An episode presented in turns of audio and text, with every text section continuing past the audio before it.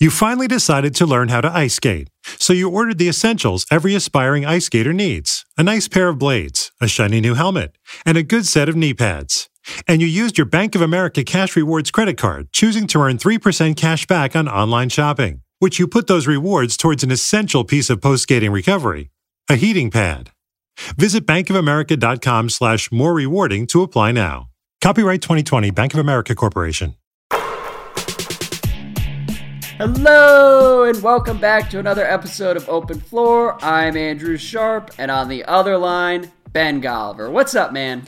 Not too much, Andrew. You know, you and I are taping this episode on a Wednesday. I believe it's going to post on a Thursday. And just before we sat down to tape this thing, some reports broke about Jimmy Butler and the Timberwolves and the never ending soap opera up there. And I'm hoping you can actually do two things for me, Andrew. First, please summarize the state of affairs as we know them, you know, based on these reports. But number two, and far more importantly, will you please reconsider your completely lax treatment of Jimmy Butler and decide to maybe hop up on here, the, the high horse, the accountability high horse with me, and finally crush this guy for what's now dragging into the regular season? Will you please do that? Because I remember two weeks ago, you were awfully, awfully soft on this guy. You know, I don't really know what you're referring to there. I think I'm my views are being mischaracterized, but sure. Oh, first, yeah. I can definitely do like the a first politician. part. Here we go. Part one to summarize the adventure that never ends with Jimmy Butler and the Minnesota Timberwolves. We had two reports this afternoon. The first was from Shams and the Athletic, who said. Jimmy Butler is taking the next step in a six week long process aimed at getting the All Star out of Minnesota by sitting tonight against Utah, and this could lead to an extended absence for Butler. League sources tell me and Jon Krawczynski, and Jon Krawczynski has been all over this story from the start, so that's pretty credible. And yet, shortly thereafter, we got a report from Woj who said sources. The Timberwolves suggested that Jimmy Butler rest versus Utah tonight, and there's an expectation that he will rejoin the team and be on their flight to the Bay Area to play Golden State on Friday. Teams talking to Minnesota about trades say the asking price remains steep. So there's Woj saying this was all Minnesota's idea. Shams is saying it's Jimmy. Uh, There's a third report out there from Andrew Sharp of Sports Illustrated. He said two weeks ago that Jimmy can just do whatever he wants because it's a weird situation up there. Boy, you wouldn't really want to play with Towns and Wiggins either. It doesn't matter if it impacts the team or the locker room. Uh, if Oh he wants to be away during preseason, it's completely fine. And here we are in the middle of the regular season. It's practically November, and it's still going on. He's the source of this. Will you You're, please no, you're hold this guy me. accountable? Look, my official take on the on the Timberwolves situation, and I wrote this on SI.com, was that this reflects poorly on everyone involved, Jimmy included. By as far as his absence was concerned, I said, look, this that just like is part and parcel with a trade demand. You're like, what do you want him to do? Just show up? I mean, I think that like that comes with the territory. Um, Andrew, don't don't give me this both sides logic. There's one person who determines whether Jimmy Butler wants to play if he's healthy. We're really going to blame everybody for that. Um, no, I look. I think he's trying to use his leverage, and if you're asking, do do I come out of this whole saga feeling good about the type of teammate Jimmy Butler is? Absolutely not, and, and it's not even sitting against the Utah Jazz, which like who really cares? I think it would be I care. I care a lot. if you're healthy and you're just trying to make them another mess after you know parachuting in for a one hour practice and a one hour interview with Rachel Nichols, I have a problem with that. Well, that's fair. I, I think if you're a Wolves fan, it is almost a blessing in disguise to have him sit out, though, because there's a chance that Jimmy could have played against the Jazz tonight and they would have won that game. And then, like, the more success they have in the interim here with this roster in limbo where everybody sort of hates each other, but Jimmy is still good enough to carry them on some nights. I mean, they beat the Lakers on Monday night. Like, they're not completely hopeless. And the more success they have in the meantime, the less likely Tom Thibodeau is to ever trade him. Um, and so, in that respect, I can understand why some Wolves fans who who just want this to be over would say, "Good, I'm glad Jimmy's sitting out." I think beyond that, if we're looking at, at a at a broader level here, some of the interviews Jimmy Butler has given after these Wolves games, like he just sounds completely delusional. He's taking a completely different tone than anyone else in that locker room. And I just, he gives off a vibe of someone who is so self absorbed and in his own world that, like, absolutely he would be miserable to be around on a daily basis, particularly as he's calling guys out and acting like he's Kobe Bryant. And so, to me, Jimmy is certainly a handful, but this doesn't really change anything. And I don't even know if I care about this story anymore. I kind of just want it to be over. It sounds a lot to me like you're describing player tanking, which you claimed didn't exist. But are you willing to admit that Jimmy Butler might be the uh, the absolute A one uh, example of player tanking that we've ever seen? Well, he's certainly tanking his goodwill among all kinds of different people who have stood up for him over the years. Um, it's hard. Don't to... you think he? Don't you think he's also tanked his trade value though? I mean, I understand the report. Oh, Minnesota's asking price is still high. I mean, that's fine. That sounds a lot like Tom Thibodeau, and it sounds like they're negotiating the media, so forth. But I mean, I, I saw this report, and you know, we talked about oh, four first round picks. I mean four first round picks for a guy who may or may not play on a road trip and is leaking stuff left and right about your organization? I don't think so, Andrew. Well, yeah, and here's where that's not necessarily a strike against him, okay? And this is why I was defending him in the preseason. Is like if he wants to get out of Minnesota, then absolutely he should be trying to tank his trade value to coax other teams into getting more aggressive here because Jimmy if you're getting him for 20 cents on the dollar, even if he's going to leave next year, and even if you're only getting a year of him and, and the, the chemistry is uncertain, at some point he becomes worth the risk for a bunch of different teams around the league if the if the asking price sinks low enough. And so I don't blame him for doing what he can to kind of expedite this process. I'm just kind of sick of hearing about it. I mean, like Jimmy Butler is really good. He was incredible in the fourth quarter against the Lakers the other night but he's just not quite good enough to keep us hanging on every twist and turn over the course of like eight weeks here. So I just want Tibbs to trade there's, him. There's no doubt. I mean, the season has moved on just fine without him. I am curious though at what point will you finally put your foot in the in the sand and say, "Look, okay, I've completely had enough with him"? Because I reached that point during the preseason, as you can tell. That's why I'm like breathing down your neck about this because I'm already like three weeks past my uh, my expiration date in terms of patience for Jimmy Butler's antics. When do you like if this is still going on on Thanksgiving? Will you finally come over to the good side here? No, because part of that is on Minnesota and and Thibodeau and Glenn Taylor. You know, like they have some agency here too, and I so it's again. I think it's everyone's fault. It's everyone from Taylor to Tibbs to Jimmy Butler to KAT to Wiggins. Like we just need some resolution here so we can start to move forward. But it's not strictly a Jimmy Butler issue.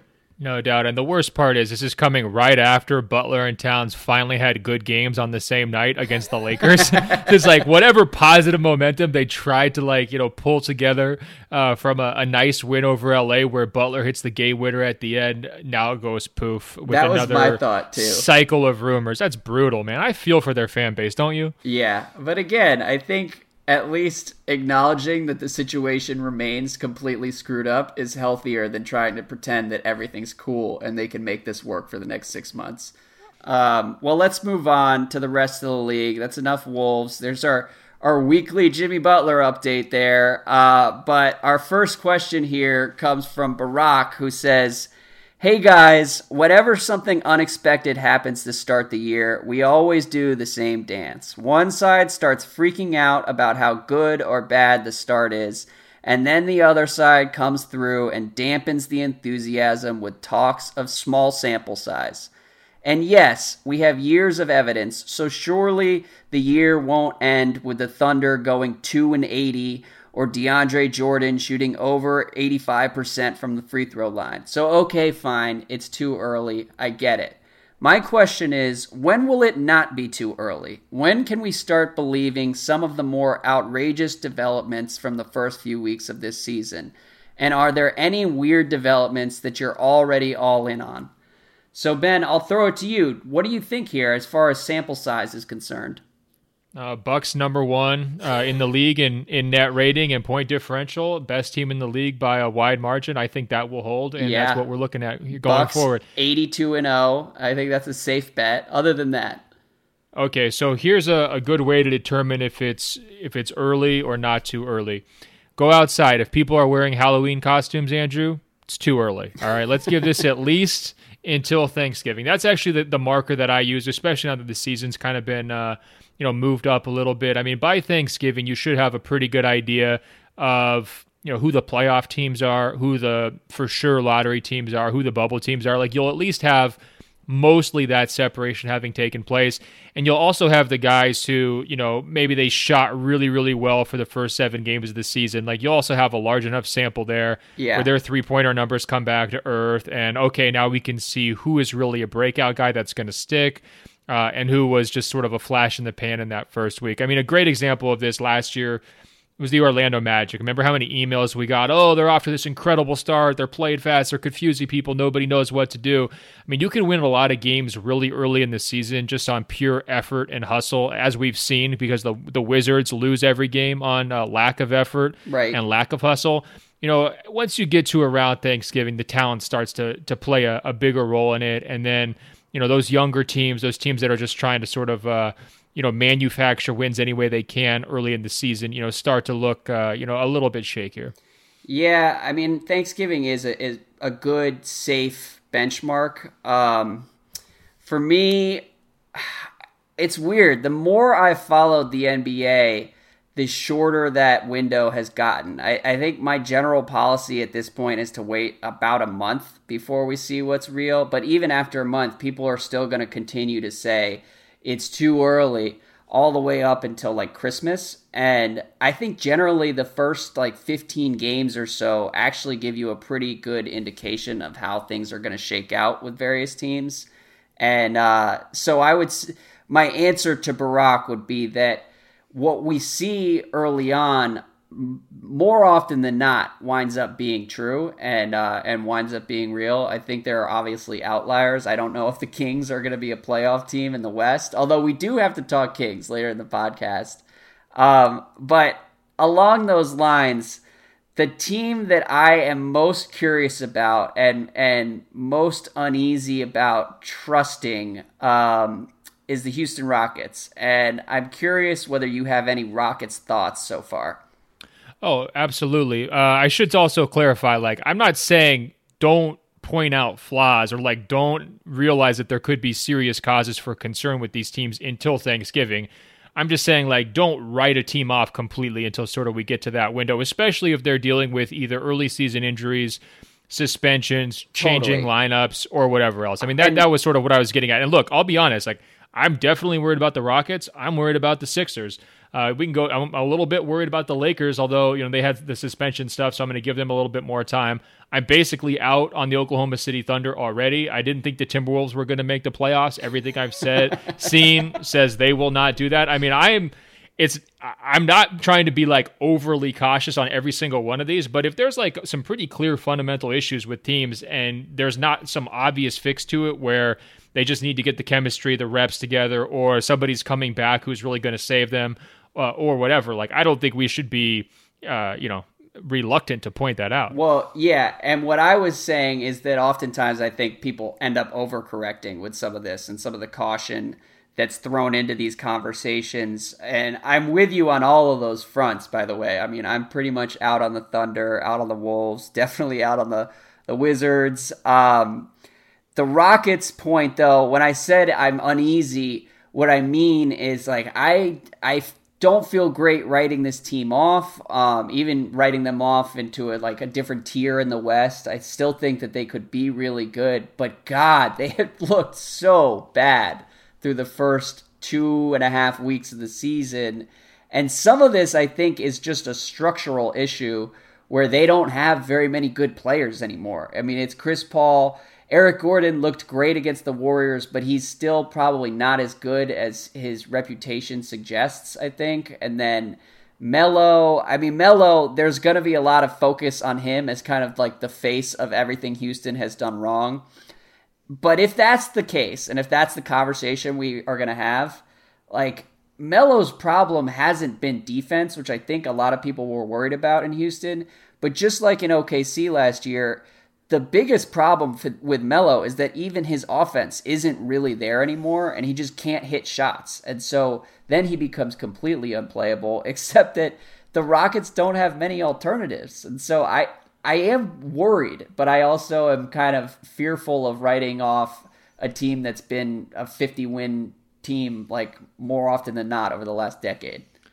Uh, I really liked where you were going with that. Can I just have one little fact check to save you, you know, from the blog boys? Like his problem has been defense too. He's been well, really bad on that end. And look, they, they're already talking about scrapping their entire switching scheme in large part because you can't play him in those lineups and not get, you know, just picked to death in those situations. It's not just his fault, just like, you know, his, you know, undying love of these long twos, which has continued in Houston uh, is not their only issue on offense, but it's a problem. But well, I don't think yes. Houston's what problems. I mean, though, with with the Melo defense thing, the baseline for him is bad on defense, and and you can work with that if he's at least going to score fifteen to twenty points a game on offense and help Andrew, you. those days end. are so far gone. The only person still believing in Melo last year was you. Okay, everybody else has already given up on him. He's been bad on offense and he's been bad on defense. Yes. He's just bad. Yeah, he's That's just why bad. he didn't open. That's the point. It's like he wouldn't yeah. necessarily be a disaster if he could still score, but he can't do that. And at that point, I don't really know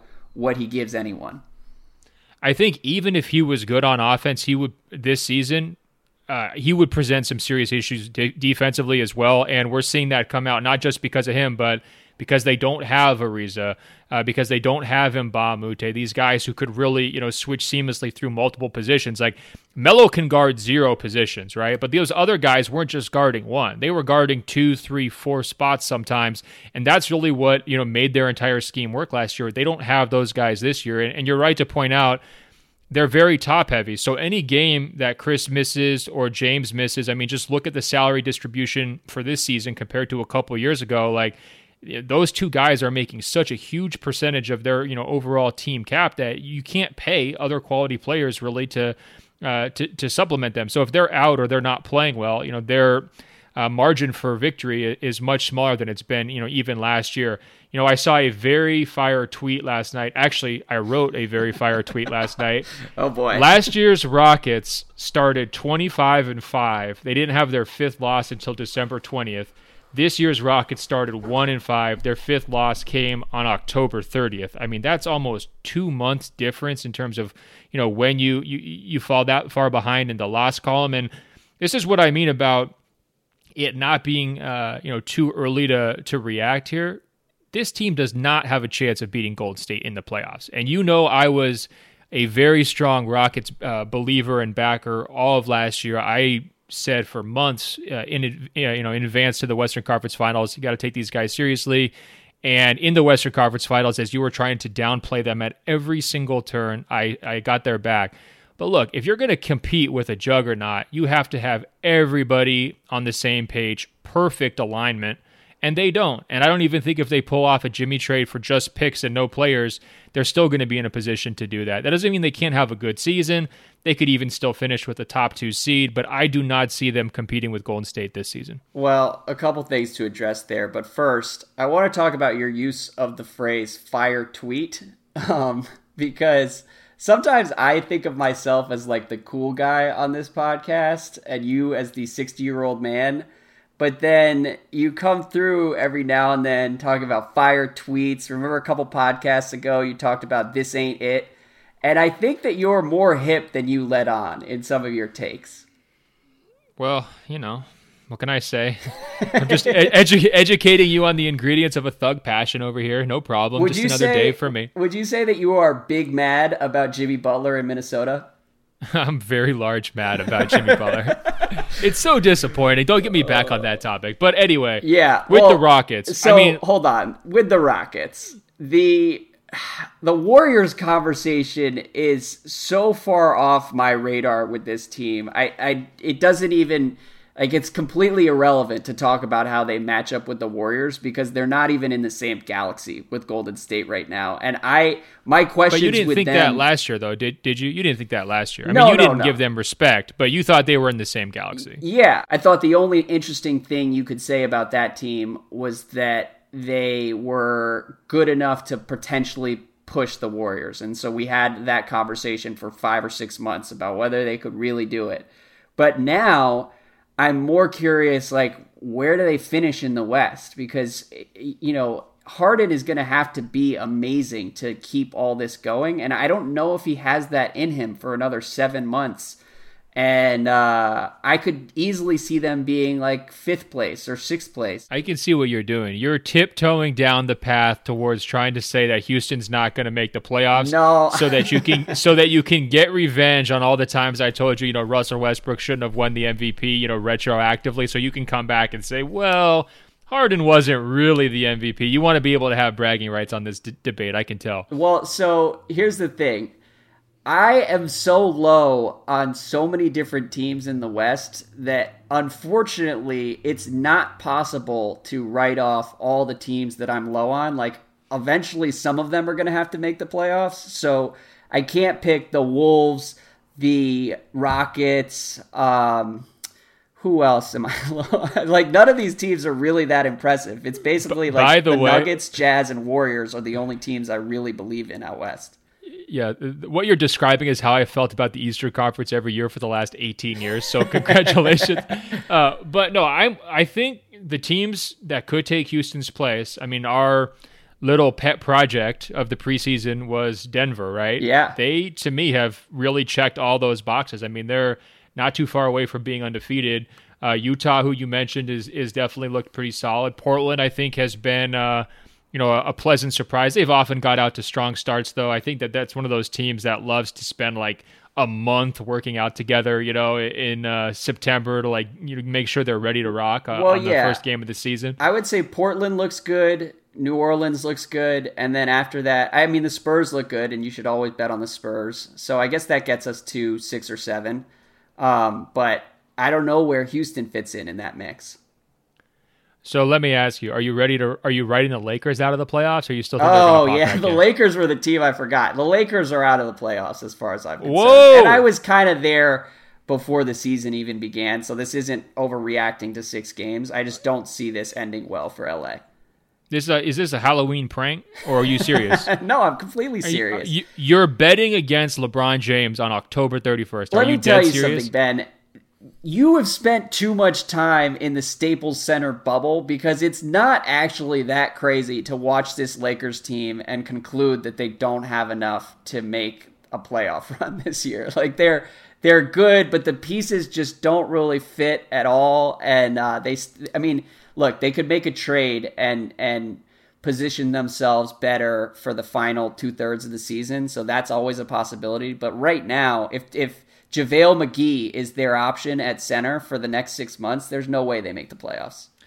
Wow. Wow. So you don't think they're going to pull together some chemistry or finally having your, your nephew back in the lineup after a week and a half long absence is going to make a difference? You think that they are who they're going to be at this point, sitting at two and five? Uh, no, two and five. I don't think that they're going to be like a 30 win team, but I think that they're going to hover right around 40, and it's going to depend on how long LeBron stays engaged. And I could see him getting two thirds of the way through the season and kind of checking out because this Lakers team clearly doesn't have enough to make a run even to the second round, let alone like the finals. And so I'm not sure how he's going to respond to that, but um, but in general, I think that the main point is that the West becomes very messy after those first like three or four teams. I think the main point is you just said the Lakers are not making the playoffs. So let's go ahead and spread that one across Yes. the website for a lot of clicks. Write that Okay. down in black No. ink. I'm cool with it. Whatever. I'm with you. Hey, on the same topic though, but shifting conferences to Philadelphia, you know, I actually gave you a compliment in our group text, which might have been the first time in like six months. But of course, you were doing your self care thing, probably watching some uh, movie or television show or whatever it is, so you can get away from your wizard's pain. The number one thing you might have been right about more than anything else this offseason was predicting Philly regression. Yeah. And it hasn't even just been like a slow start in the standings. I think they're right now as we're talking something like 4 and 4 and they they took a pretty rough loss to Toronto uh, the other night. It's the aesthetics too. You know, I had this team way high on the, uh, the entertainment value rankings. Uh, you know, I think some people were putting them up there, maybe even as number one. I know you said you love to watch the Sixers. Yeah. Are you loving to watch Ben Simmons, 11 turnovers, Markelle Fultz, you know, just wasting space, and then Embiid not really being that same impact guy he was last year? I mean, uh, how how confident are you with your skepticism kind of paying out right on schedule? Well, it's interesting. I had saved this question for later in the podcast, but we can jump into it here. Tim says, At what point do we start doing hashtag old takes exposed for Sixers fans who started acting like their team had won the title after trading for the number one pick that became Markelle Fultz. And um, my thought on that is that you could hashtag old takes expose like most of the basketball internet and uh, basketball media for the way we talked about the Sixers, like at the end of last season and after their first round win in Miami. I mean, we were all in on, on what Philly had, and I started to take a step back quicker than most people this summer uh, because I think that like that Boston series exposed a bunch of real serious flaws, and then you take away two pieces of that rotation, and like the future was was more uncertain than I think a lot of people realized. But in general, I think they're just they have two really good players in Ben Simmons and Joel Embiid, but they don't have much else that you can like definitively count on. Um, and part of that is Dario starting slow. Part of that is Covington being a good role player, potential fifth starter, but like nothing more than that. And then I, I really do think Fultz has kind of thrown off their rhythm in a more general sense, and and it's affecting Simmons a little bit, and uh, and it, it's maybe worth it to to sacrifice in the hopes that this will pay off in six months, and the first two months will be kind of rocky. But uh, there are real sacrifices right now because the whole team just looks out of sync. Yeah, you know, I'm watching Ben Simmons commit 11 turnovers, and I'm wondering if Jason Kidd's his coach. You know what I mean? It's like, what happened? Where is all the space that he had to operate? Where is the beautiful functioning offense that Brett Brown sort of made his reputation on? It's not there. I blame a lot of it on Fultz. I don't know if you saw that one game where they were just hard doubling off of him basically the entire game and just letting him do whatever he wanted on the court. Was that the Hawks I game? Se- yeah, I haven't seen any team do that that blatantly since Kobe Bryant did it by himself against Will Barton as like a psych out strategy in like 2008 or 9. Yeah. I thought it was brilliant coaching and I think everyone should do it. And look, I, so I mean, let me ask you. I'm pretty shocked that that more teams aren't doing that and I think it may just be everyone is kind of feeling things out this first month or two. But in a must win game against the Sixers, like if they were ever to go to the playoffs with this team and this starting lineup, like I can't even You'd get- imagine no, how disrespectful down, it's going to get. Yeah, slow down because we know the defenses would treat them differently in a must-win game. There's no question they would do exactly what the Hawks did and just ignore them. Yeah. But look, let's bottom line this: in a must-win playoff game, Fultz is not starting. Well, is yeah. he getting off the bench? I mean, is he is he playing or do you DNP him? No, I- I think he can still help for ten or fifteen minutes a game if if he's on the ball, and I and I think we've seen that early this season. Like the stretches where Fultz looks okay, he's initiating the offense. The problem is, even in that role, he's not very efficient and still looks out of control half the time. And so I, I think playing him any more than like 10 or 15 minutes as the eighth or ninth guy off the bench is going to be asking too much this season. But if I were Philly, that at least gives you hope of maybe building trade value and convincing teams that Fultz eh, still has something there because when he's out there with the starters, he really does look lost. I mean, he basically stands in the corner the entire time, and then when he gets the ball, he's immediately looking to pass, and it's just kind of a rough watch. And then you you see the way it affects Simmons, who has his own limits, and uh, I'm I'm really not sure how much longer they can continue this because if they're 500 through the first eight weeks, like there's going to be a lot of scrutiny around this team, and things are going to get start to get kind of weird. I mean, there should be. It's a charity case. I mean, there, there's no way around it. And I stick to my what I said a couple weeks ago. He should go to the coaching staff and say, "I want to earn this starting spot. I'm not earning it right now. Uh, let's, you yeah. know, let me take this one for the team." But you know, he won't do that. So what are you going to do? Hey, don't you think though the ship has already sailed on his trade value, like at least for the the meaningful future? Yes. Like, is anybody really going to take a flyer on him before the deadline? Well, yeah, I don't know why I said that because I, anyone who's watched these first two weeks, I can't imagine any team employee would be that encouraged and would look at him as anything more than a throw in in a deal. Um, which is a bummer. And again, like as I wrote and as we've said on this podcast, all of this really sucks and it's really hard. And I'm sure it's really hard for Fultz. But if you're being realistic about what Philly has and, and the options that they're going to have moving forward, sure, you're correct that the trade value is basically zero at this point.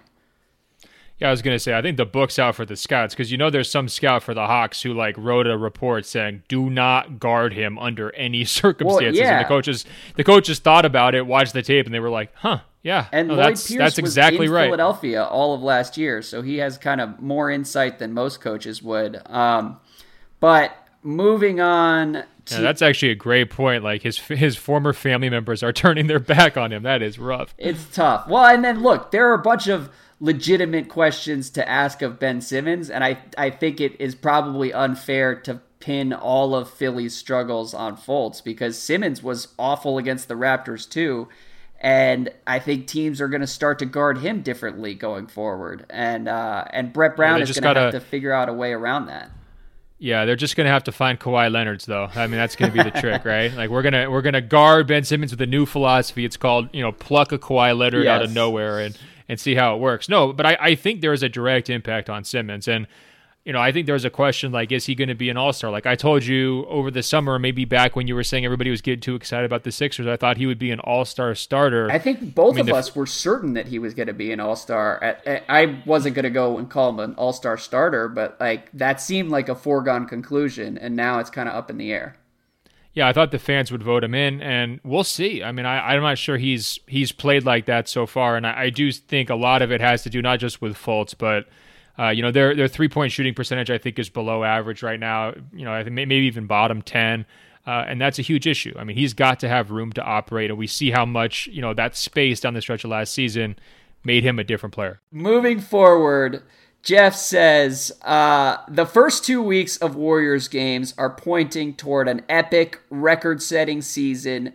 We all understand that Kerr will rest players throughout the season. However, do you think this squad can go for 74 wins, even with some of the stars taking nights off along the way? What do you think, Ben? Well, funny you should ask, Andrew, because I wrote a column today called 10 NBA records the Warriors should try to break. Obviously, inspired by Klay Thompson's unbelievable performance, getting the 14 three pointers uh, in three quarters against the Chicago Bulls. And not to you know spoiler alert the the 10th record they should try to break is to get 74 wins. Do i think that they're going to do it? No. Do i think they could do it? Yes. I mean that's really where they're playing.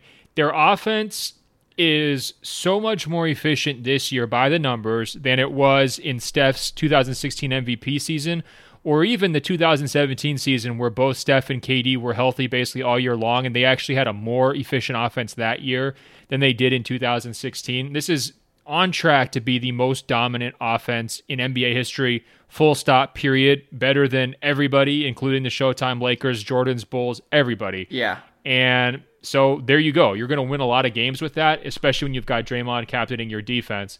Um, I have a few of these records I want them to chase. I want to run by them by you, and you tell me what you think, whether they should do it or not. Okay? Yeah, hit me. The NBA record for most teammates to have a 50 point game in one season is three. They've already got two with Steph and Klay. So that's having easy. Durant be the third, that's a no brainer, right? Yeah. Should they try to force feed Cousins when he comes back and make it four? What do you think?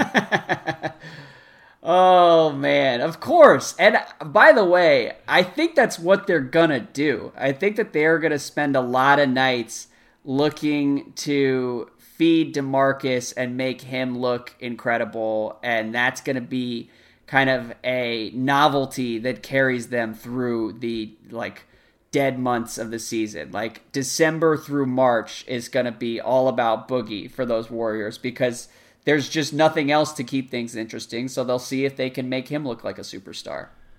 Okay, here's another one. Most points in a game in franchise history. You might think only franchise history. Why not the full NBA? Well, the full NBA record is 186 and it required three overtimes. That's pretty high, right? Golden State had 92 first half points against Chicago. So clearly they're capable of a really, really big number. The franchise record was 169 points, and it was set on the night that Wilt Chamberlain scored 100 points. You know, the, the famous all time NBA scoring record game. Yeah. Should Golden State try to top, just go all out for four quarters to score 170 points so they can erase Wilt Chamberlain from the record books? Um, yes, they should. Look, we should be rooting for them to do all of the records that you're about to list. Um, like go for go for okay. everything, Golden State. But I think with this particular one, though, I think we need to qualify it. We would need Golden State to do this against a good team or at least a team that they've traditionally had battles with. And so I think, uh, granted, we talked a lot about how bad Houston has looked thus far this year, but a Golden State 180, 190 point game has to happen against a team like the Rockets. And the Warriors don't respect the Rockets. So I think they may resent people kind of putting the Rockets in the in the same category with them. So it's possible they could really do it, um, but I think it would be in poor taste to do it to a team like the Bulls. So we need it. We need like a playoff caliber team to be the team that gets blown out here. Just to make it worse from Game Seven of the Western Conference Finals, Golden State would put up 180 in Houston's building. exactly. That's what I'm envisioning okay. here. Here's a Steph Curry factoid for you, and then my goal for Steph, okay? Uh huh. Right now, Steph Curry is on pace for 492 three pointers this season if he enjoys perfect health. 492. No other player besides Steph Curry has ever hit more than 276 three pointers in a season. Isn't that just completely nuts? Like he's almost doubled the nearest guy, and that guy was Klay Thompson. Anyway, here's what they should do with Steph they should go after Kobe. They should try to get Steph 82 points in a single game. And I know this is tricky ethically, right? But I think we're at a point where Golden State has taken the celebrations so far during games. They've taken these crazy three quarter records, oh, 60 points in three quarters for Klay. They've done that so many times that they've sort of conditioned the audience to realize that to root for it, basically, because you don't even hear them saying, hey, they're up by 42 points against the Bulls at halftime. Why are they bringing their starters back? Nobody says that. The old school guys like me who, who believe in sportsmanship are being completely drowned out by people who just say more offense, more offense, more offense, like feed us, right? Right. Should they try to feed Steph to get him 82 points to kind of knock Kobe off of that NBA holy grail and to just sort of swallow the 12 to 24 minutes of embarrassment that it would take uh, you know, to chase that record and basically grant Steph like a lifetime uh, of le- legendary status. So let me ask you: Are you in favor of them doing all of these things? Not all of them, but you know, if, hypothetically, yes. I think in practice, there's a few of them where the ethics get a little bit concerning to me. because what I was going to say is, I think that you're implicitly lobbying for Golden State to fire Steve Kerr and bring someone else in who's going to let them screw around and do all this shit. Because there's no way Steve Kerr is ever going to stand by and let Steph Curry go for 82 points. It just isn't going to happen. So I've got a counter for you, Andrew. What if this? What if the Golden State Warriors superstars did the ultimate tribute to their coach, the ultimate strength in numbers powwow, and they got all 13 active players to score in double figures in the same game for the first time in NBA history? If they spread the love around to everybody in completely egalitarian fashion, um, if they did that, could they make a trade with Kerr and then have him let Steph chase 82? What do you think? Did you put that in the column? I haven't read it yet, but that's a good little I, twist. I did. What do you think? Uh, yeah, I think that's that's a, a workable compromise between the players and Steve Kerr. That could work. Everybody wins. So, hey, Andrew, do you think they should go for 74 though? Uh, I don't think they. I don't think they will. They should. I mean, I, I almost feel like the Warriors would avoid going that direction just for superstition's sake. I think uh, after the way 2016 played out, they just don't really want to be anywhere near a season record and they don't want to be anywhere near the conversation that kind of weighs everyone down as the season unfolds. I think it's more realistic that they would at one point this season try to break the 36 wins in a row Lakers record, um, which is doable also. In general, I, I'm just thrilled with what they have done so far. This is the Warriors team that is impossible to root against because watching them at this level – is just so much fun and so outrageous that you can't even be upset. And and I think it's a a sharp departure from the team that we've been dealing with the last 2 years. Listen to you respecting greatness. I love it, Andrew. It makes my heart melt. I have a counterpoint uh, to something you said though. Uh-huh. Is it possible that rather than looking at the chase as like a burden, they're looking at the Eastern Conference and just kind of chuckling and being like, Jayson Tatum, Jaylen Brown, like, really? Like Kyle Lowry, really? Like, oh, Giannis is going to knock us out in the finals. Are we really worried about conserving our energy for that? I mean, I mean, I think one big dynamic shift of LeBron going west is like they very well may not have to face him in the playoffs, whether somebody else knocks them out or if, as you've predicted, they just don't even make it who else scares them? And I know uh, Sam Amick did a piece about that for the Athletic, but if I am them looking around, I'm not scared by Denver. Uh, I'm not if I, if I'm them. I'm not scared by Utah. They've taken care of them pretty handily in the playoffs. They've completely wiped New Orleans and Portland out of the playoffs in recent years. Houston, I would not be scared of them right now. I'm not scared of the Lakers under any circumstances. And I look at the Eastern Conference teams, and not even your you know, true green Boston Celtics pride is gonna uh, gonna be enough to get me scared of them. I think the trickiest team, honestly, for them probably is Toronto, just because of the Kawhi factor. But even then, Toronto's got to make it there first, and I don't know if I'm Golden State. This is like a completely freewheeling season. I feel like there's no pressure on them. Uh, KD is playing out of his mind. Uh, Steph's playing out of his mind. Klay's finally back on track. Like I think they should gun for everything. That's what I'm saying. Yeah, I'm with you. And I would add two final points here. I think number one, um, what I talk about when I say this is the Warriors team we kind of wanted all along is like now we get to see them hitting on all cylinders and just blowing teams off the court and making the whole league look helpless rather than kind of just going through the motions while also having enough talent to render the entire season a formality. And I think if you're gonna do that, like we at least deserve a show, and they're giving us a show, and um, and a lot of that comes back to Steph. This is the best Steph Curry has looked in the last three years, and when he ever when he no no no stop there ever. He's never played better than this. Yeah, I mean, if you look at his shooting splits, his scoring average, just for a two week stretch, I think this is the best Steph we've ever seen. And it has been true all along in Golden State that their highest ceiling comes when Steph is the guy that's starting everything. When he's the catalyst on offense, they become a completely unstoppable machine. And um, and it's been true at various points in the last two seasons as well. But the the partnership with Durant has been in kind of a strange place at times, and um, so far we've seen Curry just kind of take the wheel and then Durant has found his spots, Klay has found his spots, Draymond is still doing his thing, but like it's it's Steph.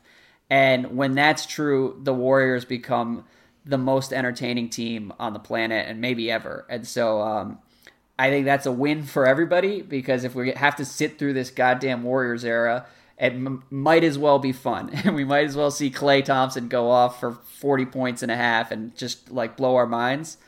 The one record that I really do care about from them is if this is going to be the last year for Durant Golden State and this version of the dynasty, I really want to see them go for 16 and 0 in the playoffs because I think at some point Ooh. we deserve to see them kind of show exactly how dominant they are and and show like history how much better they were than anyone else in the league at this time and uh, and I think it's very doable for all the reasons you laid out and and that's the one that I'd love to see them get. Look, KD, if you go 16 and 0 in these playoffs, you better not leave. You better run that back. Uh, Come on, but, no, that's a, it's a good kind of parting shot from KD, and then he can go to New York or Philly or wherever. Hey, uh, can we have a somewhat serious interlude here to talk about sportsmanship? Because as I hinted no. at, like there's some. just bear with me for a second, please. There is a little gray area in terms of like if you're really going to be chasing some of these records, right? And I just was curious during that Warriors Bulls game. I mean, these guys are prancing all over the court. Uh, they are force feeding Klay to a degree which you'll rarely ever see in the NBA. He is just burying shot after shot after shot. They've already secured the victory. I guess my argument to Steve Kerr would be like, if you're willing to put up with that for almost four quarters, like, isn't this like fake uh, sportsmanship to just pull him out during the fourth quarter? Like, you're either a sportsman or you're not, right? So pick a side, I guess is what I'm saying. Like they already ran up the score. They already did it while sort of mocking the Bulls. The Bulls realized what was happening. They were hopeless to stop it. And the Bulls fans seemed pretty excited about the whole thing and just wanted it to continue. So why are we arbitrarily saying nothing in the fourth quarter? Well, I don't know. I actually understand where Kerr is coming from on that one. It does sort of cheapen the game. Toward the end of that third quarter, the Warriors were just running everything through Klay and, and try to make it as ridiculous as possible. And I think if you do that for an entire game and, and turn a regular season NBA game into basically like a Globetrotters exhibition, it becomes a little bit of a bummer for, for a lot of people who care about the league. Um, so, but I'm saying like, aren't those people feeling that way already about what's happening? I mean, it was pretty it was pretty egregious. It I was during that game. it definitely was. And so, wait, did you? So, did you have a problem with it or no? Uh, I didn't really because it, it just sort of it it comes with the territory. But I don't blame Steve Kerr for trying to at least draw a line somewhere. I I I'm not out here lobbying for Kerr to to let Klay go for 80 or 90 points. Like it's fine. The game was was crazy enough as it was. Yeah, I guess what I'm saying is I agree there should be a line, right? Yeah. But back in my day, you know, 2015, the line was guys don't die on the bench. You know, when somebody gets crossed over, you just stand there and clap or you, you swing a towel. That used to be the line. Now guys are like doing, you know, uh, crazy bench mob, like choreographed celebrations. People are falling down onto the ground as if they fainted. I mean, they're doing all these ridiculous things. You know, they're turning around doing 360s after people hit, uh, hit shots. I mean, there has absolutely been a Warriors led change of behavior and antics in the NBA. I'm not saying that's a bad thing. I'm just saying that's a fact. Those things have changed. So why are we drawing such a firm line if you're Steve Kerr at this 12 minute mark where it's like everything before the fourth quarter goes and, and, it goes in a way that it never used to five years ago. But still, the fourth quarter is like sacrosanct, and we can't play these guys. And don't give me the injury excuse either. Like you can get injured celebrating during a second quarter when you're up by 42. You know what I mean? well, it's it goes back to your proposal to get Steph his 82 point game. This is a compromise with the players. He's going to give them three quarters, and then if it's out of hand, he's going to do his old man Steve Kerr thing, which by the way, it sounds like you agree with and I appreciate because it's this is you re-inhabiting your role as the podcast's resident 75 year old and and that yeah that's that's what i'm saying I, I see Steve Kerr trying to be on his high horse. My horse is higher. Okay. Okay. Good. I'm saying, Steve, look around at the chaos around you. You can't pretend like you're being nice to these teams. You're up 42 at the half against Chicago, and you're running the starters back out there for another nine minutes. I mean, come on. You can't have it both ways. Yes. Well, uh, one other thing from that game Ian said, if only the Bulls had five Bradley Beals. And absolutely. I'm right there with so you, true. Ian. And, uh, Another thing, listener Zied pointed out that Jabari Parker was a central figure throughout that Bulls Warriors matchup, uh, which is pretty hilarious considering that Jabari was the guy this summer who said players don't get paid to play defense. Um, so the proof is in the pudding with Jabari. The Bulls, we may have given them a little bit too much credit when we said they weren't going to be worse than the Cavs this year. Like, it could end up being a photo finish between Chicago and Cleveland at the bottom of the East. Yeah, it was pretty interesting how those Zach LaVine emails seemed to stop right about the time Klay was going for 14 threes. I mean, come on. Oh, man. Um, all right, couple more questions. We've gone longer than we intended here. Sonny says, I'm not even a Raptors fan, but how are you guys not talking about Kawhi and Lowry's dominance in, in the East? They are destroying teams, and I think if the Raptors get a top one or two seed, there's got to be serious consideration going toward Kawhi as an MVP candidate, maybe the leading MVP candidate. As far as the Raptors talk is concerned, I have to say I'm very proud of how right we were on the Bucks and like you said I was right about a Sixers regression. I was also calling for a huge year in Golden State. I think I said they were going to win 68 games. Uh but we were both pretty wrong on the Raptors and Kawhi does look oh, incredible. Speak for yourself. Stop this we thing unless you got a mouse in your pocket. Speak for yourself, okay? now, here's the thing. First of all, you can't be an MVP candidate if you don't play in road games. Okay, so, let's start there. I mean, okay, they haven't. He's been sat on both their road games, and there by the way, go. captain they haven't been.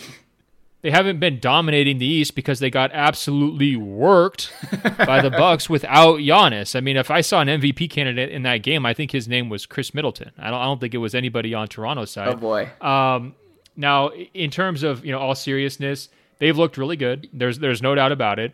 Um, but they've had a very home heavy schedule, so let's see how that that balances out. Uh, I'm not sure. To me, that Kawhi has yet pierced this MVP conversation, not only because he's resting a little bit, uh, but also because they're really deep. They've been really deep, and they've got a lot of talent. This is not a one man army performance from Kawhi Leonard. I and I think both Giannis, Anthony Davis, Steph Curry, all those guys to me are clearly more impressive than what Kawhi's done here early in the season. Yeah, and I, I think to parse your words a little bit, the reason Kawhi isn't quite as impressive as uh, Steph and Giannis maybe is just because the rest of the Raptors have also been like wildly overachieving through the first two or three weeks. I mean, Kyle Lowry is playing out of his mind right now. They're getting great games from just about the entire roster. And so Kawhi has been awesome though. like I'm not going to let you underplay how good he's been through the first couple weeks and I really didn't expect to see it. I thought I, and my my skepticism was not entirely rational, but just for basketball karma reasons, I didn't think he was going to be able to kind of sit out an entire year and then just come back in Toronto and pick up where he left off in 2017. And also, like the two weeks he played with the Spurs last year, he just didn't look right. And it, it, like anybody who watched those Spurs games had enough reason to be concerned about what Kawhi was going to be this year. Um, and it turns out all those concerns were completely misplaced, and he looks awesome so far. Yeah, player tanking. What did I say? um, I, I, would say Kawhi's probably in that five to seven range uh, in terms of MVP. I think Durant's had arguably a better start than Kawhi too. But look, I'm giving him some of his credit. Okay, but let's see him play on the road first. And I don't know how long they're planning to do this resting thing for him. Yeah, uh, it's pretty pretty aggravating though. I mean, to not get to see that that game on uh, what is it Monday night between Milwaukee and Toronto. I mean, I was so looking forward to that game. That was going to be like my counterbalance to watching the Wizards in person on Sunday was to watch two good teams on Monday night, and then it got ruined on well, both sides because Giannis had a concussion and, and Kawhi just doesn't play on the road. Yeah, that game was like the NBA nerd Super Bowl because like really normal people were not that fired up for Bucks Raptors in late October. But anybody who cares way too much about basketball was all in on that game, and I was bummed too. But it is. It, yeah, the old the old guys at the bar watching baseball, right? Well, we knew we knew you should be watching a Bucks game wherever you are. It was gonna be great, and and I am very happy to have the best version of Kawhi Leonard back in the NBA. Someone from another team texted me last week and said, "Well." Looks like we all fucked up not trading for Kawhi Leonard, and uh, it's been fun to sort of see that play out because it's true. You look back and it's people were like, I don't know what what should the Sixers give up for one year of Kawhi, and and there are that same conversation happened with like five different teams. Like, do you think the Lakers would give up Brandon Ingram to have Kawhi now? I think they would. Well, I guess one other thing in terms of like, you know, is it too early, not too early? Like, pump the brakes. Kawhi's got to stay healthy. That's true. He's back healthy, and it's great to see, but he's had issues staying healthy the whole way. Okay. Um, that's a fair point. All right, moving on from the Raptors to Kawhi's old team, Ben says when the Spurs lost Dejounte Murray, experts wrote off their chance of making the playoffs. After watching the first few weeks of games, what do you think now? Does Ben still believe that DeRozan, who is averaging 28, 6, and 8, won't make the Western Conference All Star team?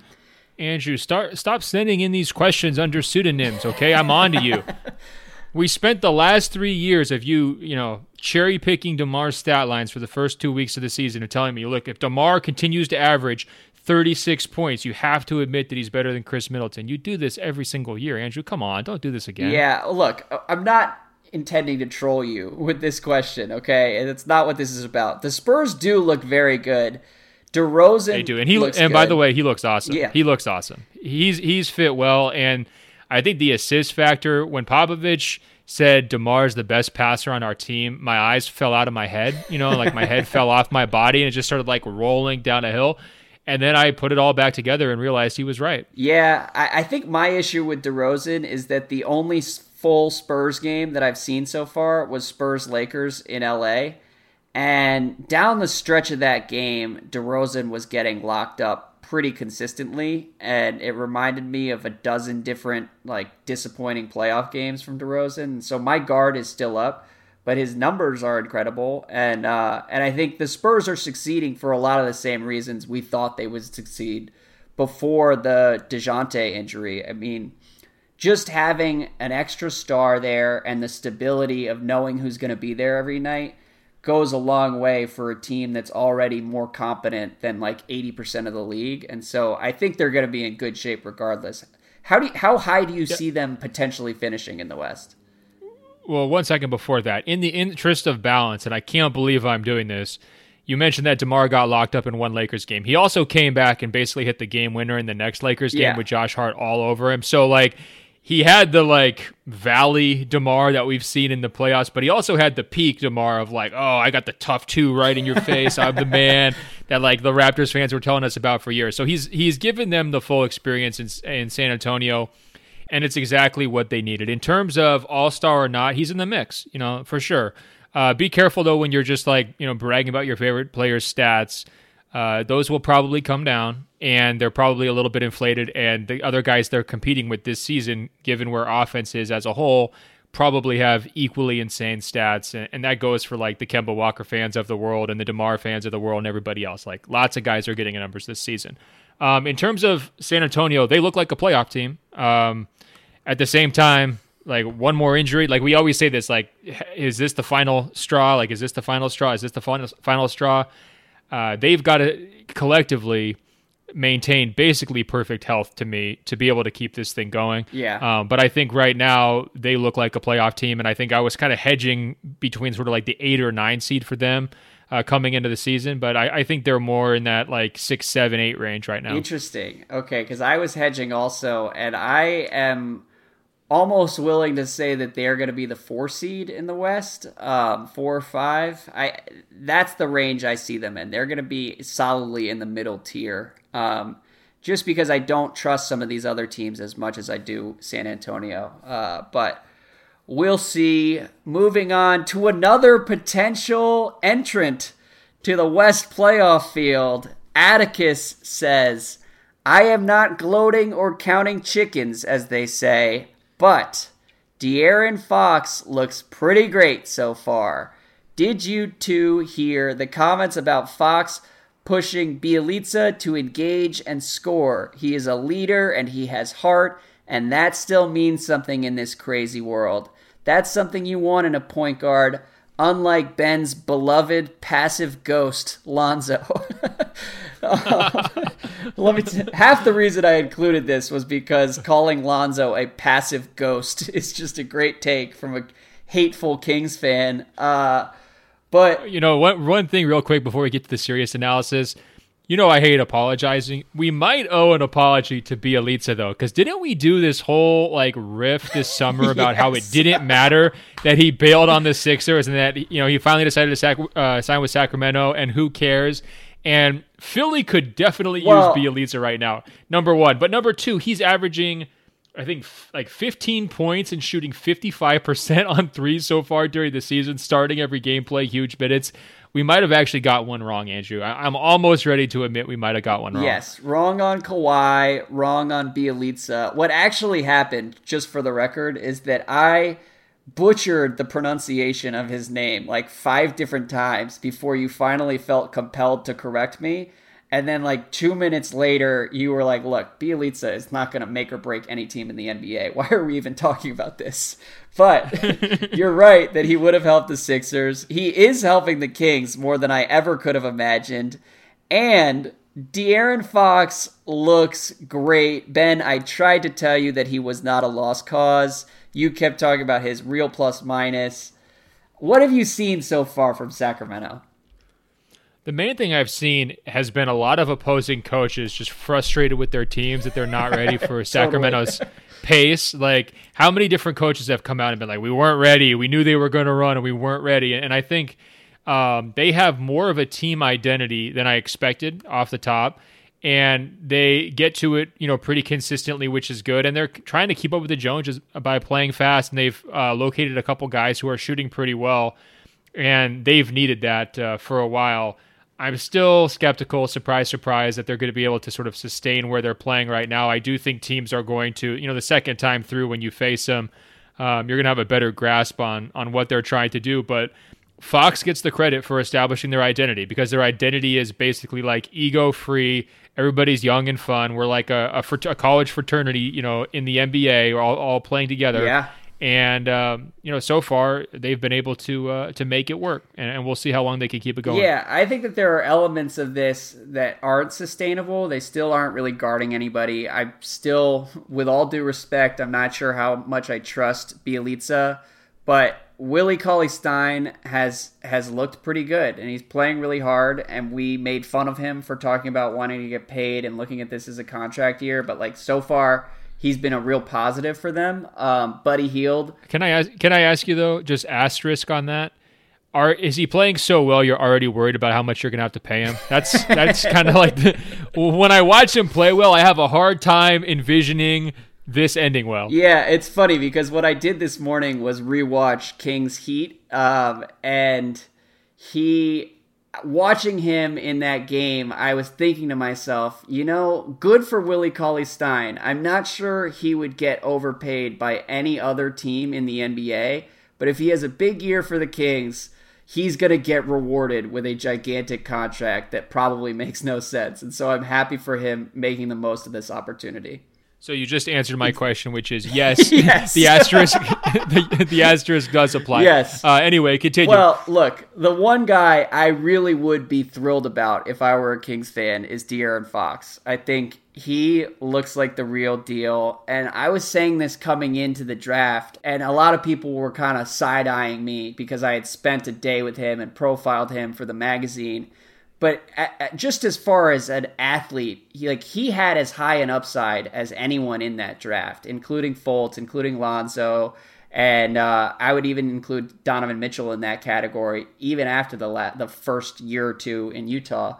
Um, he just is such a freak. He's so fast, and his ability to get to the rim is going to be a skill that most teams aren't going to be able to match night to night. And the thing that everyone worries about is the outside shooting. But what Fox has done so far this year, he's a really solid mid range shooter, which, you know, you look at guys like Giannis, you look at guys like Simmons, all the people who we who we talk about needing a jump shot, their mid range game is kind of broken too.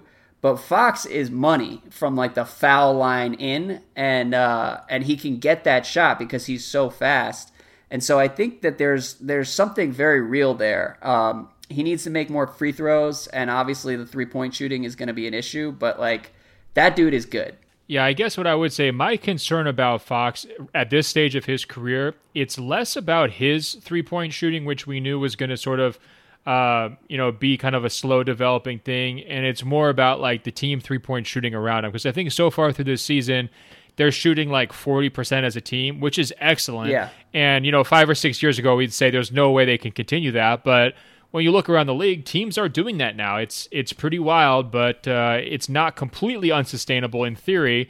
And you look at their three point percentage last year as a team. You know they were a top five team by three point percentage. So if that really does hold, and you've got a guy in Fox who's now comfort, comfortable, fast, and sort of strong enough to get to the basket regularly, and you've got this the the spread around him, they should be okay. Their offense should be in good shape, right? Even if he's a, a non-shooter, it's you know, similar to the things that we say about a guy like Simmons or Giannis or any of these other guys. Like if, if you're fast enough to create really good opportunities for yourself around the basket, off the dribble, the shooting is less of an issue. Yeah. And, but he's going to be relying upon his teammates shooting uh, to maximize his ability to create those looks. That's a great point, and we should also note that the Kings are another team that we could put in the is it too early category. Maybe it is they're probably at the top of the list and so we don't want to get too excited here.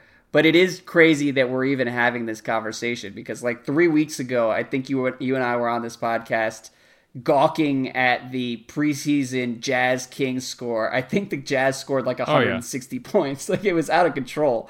And so to even and and had you told me 3 weeks ago Dave Joerger is going to spread out the floor and hand the keys to De'Aaron Fox for this season, and and that's how the offense is going to work. Like I would have been like, all right, I like Fox, but I don't really, I don't know how that's going to end. Uh, but it is really working out so far. It's pretty impressive. Yeah, I mean, I definitely think it's still too early. Um, you know, no no question about it. But I also think that. I expected this team to be defined by their atrocious defense, and so far that hasn't been the case it's been evident you know, on multiple nights them just getting blown off the court. That has happened. But look, Sacramento is currently on a four game winning streak. That only happens like once every three years. Yeah. So if we don't talk about them now, we never talk about them. And they've absolutely been more entertaining to watch than I ever could have expected. And, you know, I, I think some people actually thought Phoenix with the uh, you know the introduction of Ayton and you know maybe some of the veteran pieces like they would make a a big jump in terms of entertainment value, and I was definitely in that camp. I thought there'd be more structure. Sacramento is the team that's wound up making the jump in terms of like who's actually fun to watch because uh, they're able to do things consistently uh, where it's you know their offense is you know a byproduct of their plans rather than just sort of coming by accident. Yeah, everybody should watch more Kings games. Trust in De'Aaron Fox. Um, they are definitely the beneficiaries of an NBA where defense doesn't really matter as much anymore, at least through three weeks. Um, that works out well for the Kings because it never mattered to them. Um, podium here. That's what I meant about keeping up with the Joneses, though. Speed, shooting, and you know, just uh, up and down pace. Like try to blitz teams off the court. And if you're playing teams like you know Oklahoma City, who we mentioned on previous episodes, or some of these other teams that just don't have shooters, that can work for you even if you don't have elite talent. Yeah, there you go. Um, moving on, podium. Morgan says, I just want to extend my deepest condolences to Andrew and my sincere congratulations to Ben. The Wizards are now officially the NBA's most depressing team this year. That is all. I don't think Ben is ever rooting against the Wizards, and we are sticking with the embargo on Wiz Talk, but it did somehow get I worse mean, against Memphis. Um, so yeah, I, I, just root for your misery. That's basically it. I mean, that was a, a rough one, and we should abide by the terms of the embargo, though. Otherwise, we'll be here for 20 minutes, you know, making fun of their well, team body language and everything it's else. It's funny. I had a 15 minute conversation with my uncle today who has season tickets, and he basically just wanted to curse about every aspect of the team for the entire 15 minutes. And I was just sort of sitting there listening uh, and nodding on the other end. So that's where Wizard season is. Um, we'll see where we end up.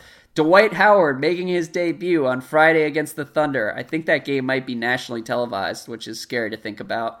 But Brad says, as an avid listener of your pod from all the way in sunny Australia, I have a question for you guys. Who is the best Australian born NBA player in history? Is Ben Simmons at that level already? Does Kyrie Irving take this mantle because he was technically born over here? Or do you have someone completely different in mind? Um, first of all, I love how many listeners we still have in Australia. We are a very pro Australian podcast, and this is not the first email we've gotten requesting Australian NBA power rankings. Yeah, I was going to say, like, we're pro Australian, but you know who's more pro Australian than us? All of Australia. All they want to do is talk about the Australia players, Andrew. Every email. It's great. So, do you have any takes here? Any thoughts? Well, if he's going to phrase it like this with best Australian-born NBA yeah. player in history, it's it's got to be Kyrie. Well, right? I mean, doesn't we're, we're not saying who's the best Australian or who's the best person who's like you know ever stepped foot there. I mean, if you're saying Australian-born and you're looking at Kyrie Irving, who hit a finals clinching three-pointer and is going to be a Hall of Famer, uh, you know, gold medalist. I mean, I think he's the guy who's got to have it, right? I guess so. I don't know. I mean, to me, claiming Kyrie is a little bit too desperate. Like that that's a move Oh, you make if you're if- Switzerland or something and you only have Thabo Sefolosha or pretending some other right, guy. is slow down. Swiss. slow down because you want you were begging for free air delis on this podcast like a year ago. So you know if you were Australian, you would claim Kyrie. Well, no. Australia has a real NBA culture to be proud of. I wouldn't claim some random outlier guy who was technically born in Australia. I wouldn't craft the question so that I could include Kyrie Irving. Australia has plenty of awesome NBA guys. And, uh, I mean, Ben Simmons is probably the correct answer, I think, if we're being technical about it. But even the Australian guys don't really rock with Ben Simmons that way. So I don't know if I would put him on top of the power rankings either.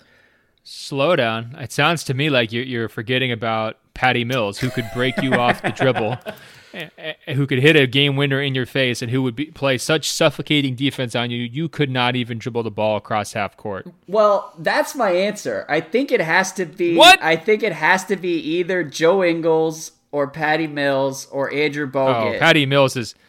Ooh, Andrew Bogut's a good one because he's also a champion. I, I'm trying to think of this in terms of like most accomplished because I think that's where Simmons falls a little short, right? Yeah. Like if we answer this question in three years, I think it's pretty clear. Just my official answer would be one Kyrie, two. you can't rank uh, Kyrie. The- Australia can't claim Kyrie. They have to be prouder than that. Have some dignity. Andrew, I don't want to sound like an I- Australian nationalist here, but like, come on. I I don't mean to be pedantic, Andrew, but that's how Brad's question was worded. So technically, my answer is going to be Kyrie, followed by I'm going to go Patty Mills, thinking with my heart, then Andrew Bogut. I think that, and then Simmons. That's my top four. Okay. Um, yeah, I'm going with Bogut, Patty Mills, Joe Ingles, and then I also think Andrew Gaze and Luke Longley probably deserve credit. I know a lot about Australian basketball because I kind of like followed that team while I was at the uh, Olympics in Rio, and uh, like they were by far my favorite team and really my favorite athletes across all sports. We, we can't we can't put Gaze into this uh, conversation though, Andrew, didn't play in the because yeah, and also he picked a fight with me on Twitter over their sportsmanship during a, a FIBA basketball tournament. So really? Wait a second. just- to rewind, you were complaining about Australia's sportsmanship during a FIBA tournament. That's what I heard from that Yeah, story. because- No, that's exactly what happened. I mean, they they were intentionally giving up like wide open dunks, so they were basically tanking as a team because it was going to give them a better seed, so they could avoid the uh, the United States in the Oh. tournament. And and basically, like Dante Exum was just dribbling the ball at the top of the key for like 30 seconds on their offensive possessions. Like they weren't even trying to create good shots; they were just letting the other team score. And I, you know, put together a post, you know, very diligently breaking down exactly how they tanked with gifs and everything How else. And Andrew Gaze came at. No, it, it was shameful, Andrew. And Andrew Gaze came at me and he was like denying it. And there wound up being a FIBA investigation. I can't tell you how oh that Oh my investigation went, but there was there was other rival players like Goran Dragic were offended by Australia's behavior in that tournament. And I have never forgiven Australia for that, even though I love you guys down there. And Andrew Gaze cannot make this well, list. I'm glad we didn't do the podcast back then because I would not have wanted to talk through that for 30 minutes with you. Um, but last question here Joseph says, Last week, Ben mentioned he would like to see a Wonders of the World Lego collection. In this, he referenced the Sphinx, which is technically not a wonder of the ancient world, but would still be an amazing set. In any case, I think it's time for a power ranking of the hypothetical Lego sets of the seven wonders of the ancient world. Number one, Hanging Gardens of Babylon. The possibilities here are amazing. You could actually include live plants and real water and a functioning Lego irrigation system, Or you could go classic Lego plantation. Is that a thing? Lego plantations? Um, it is now. Okay, continue. Two, Colossus of Rhodes. Big man over a big harbor. What's not to like? This is the Shaq of antiquities. Three, Great Pyramid of Giza. You might think this would be boring, but I'm picturing this as a set that opens out and reveals intricate details inside the pyramid passages, treasures, everything. Four, Lighthouse of Alexandria. This could be really cool if you did the beacon well, but in general, pretty simple build. Five, Golden Statue of Zeus. Six, Mausoleum of Halicarnassus. Halicarnassus. Um, architecturally Nailed important, historically speaking, but effectively, this is just a big cube. Pretty simple build. Number seven, Temple of Artemis. See above, but even less interesting. Did you have any thoughts, Ben? Yeah, a couple thoughts. First of all, he definitely underrated Zeus. This is actually one thing I've thought of. You've seen, well, you were saying how cool I am, but you've seen the Jesus pieces, right? You know, like the chains yeah. that have the really intricate Jesus pieces. I've actually considered making one of those out of Legos for myself and just sort of like wearing it around. I, I don't know if I have the uh, swag to pull that off in public, but like having a golden statue of Zeus, let's say it was six feet tall, and you're just like in the corner, almost like a vase, like, you know, to decorate as an interior decor item. Yeah. And it was all gold, very carefully textured with the different like shades of, uh, of bricks. I think that could be an incredible talking, uh, talking point, you know, uh, piece of architecture for your interior design. Yeah. So I think he's underrated Zeus. But and also, you know, just because the Pyramid of Giza, I mean, that's just so iconic. I think his idea of having it open up, that one should be a little higher too. But otherwise, good list. Well, I'm excited to see how much nerdier our Lego emails can get as the season unfolds. I don't know if we can get oh. much nerdier than this. Actually, I can, Andrew, because I got an email informing me that there is a Lego collectors convention that happens in Dayton, Ohio. And you know, I was mocking Ohio a couple weeks ago, just so glad that we didn't have to go back there for the finals this year. Uh-huh. But now I'm probably going to have to go to this convention, don't you think, Andrew? I mean, if I don't go, who does? Yeah. Go? You know what I mean? Get out there, put it on Instagram stories. You know what this email reminded me of more than anything is like two years ago when we were just starting out with this podcast. okay. Oh, Do you boy. remember you had just taken a trip to England, I believe, where you saw Stonehenge, oh, yeah. and then you came on the pod, and for the first 10 or 15 minutes, tried to explain to me that aliens were responsible for Stonehenge, and that I still don't know exactly what you were saying, but uh, I remember thinking to myself, like, I have no idea what I got myself into, but let's see where it leads. So there you go. Look, that was an all timer. I was influenced, as you know, by the witches. There was real witches there at sunrise with me, completing the experience. That's right. It was, at Stonehenge. sunrise. I forgot. it, it really got the uh, the the mental wheels turning. But Andrew, our amazing listeners can continue to send questions to openfloormail at gmail.com openfloormail at gmail.com. They can also go to Apple Podcasts and give us uh, five star ratings and positive reviews. We really appreciate those. Andrew, you've seen those emails, right? Guys say, guess what? Ben was screaming at me about the reviews for two years, so I finally broke down and gave you guys five stars. Those really melt my heart. We finally connected with the people, Andrew. I love the open floor globe. Hey, Andrew, until next week, I will talk to you. All right, man. Take it easy. Another great edition of Open Floor is in the books. Did you know Locked On has a daily podcast for all 30 NBA teams? If you're a Lakers fan, search Locked On Lakers. A Celtics fan, search Locked On Celtics. Warriors fans, search Locked On Warriors. Yes, all 30 NBA teams have a daily bite-sized podcast on the Locked On Podcast Network. Search on Apple Podcasts or Google Podcasts for Locked On, your favorite team or tell your smart speaker to play podcast Locked On Your Favorite Team. It's the Locked On Podcast Network, your team every day.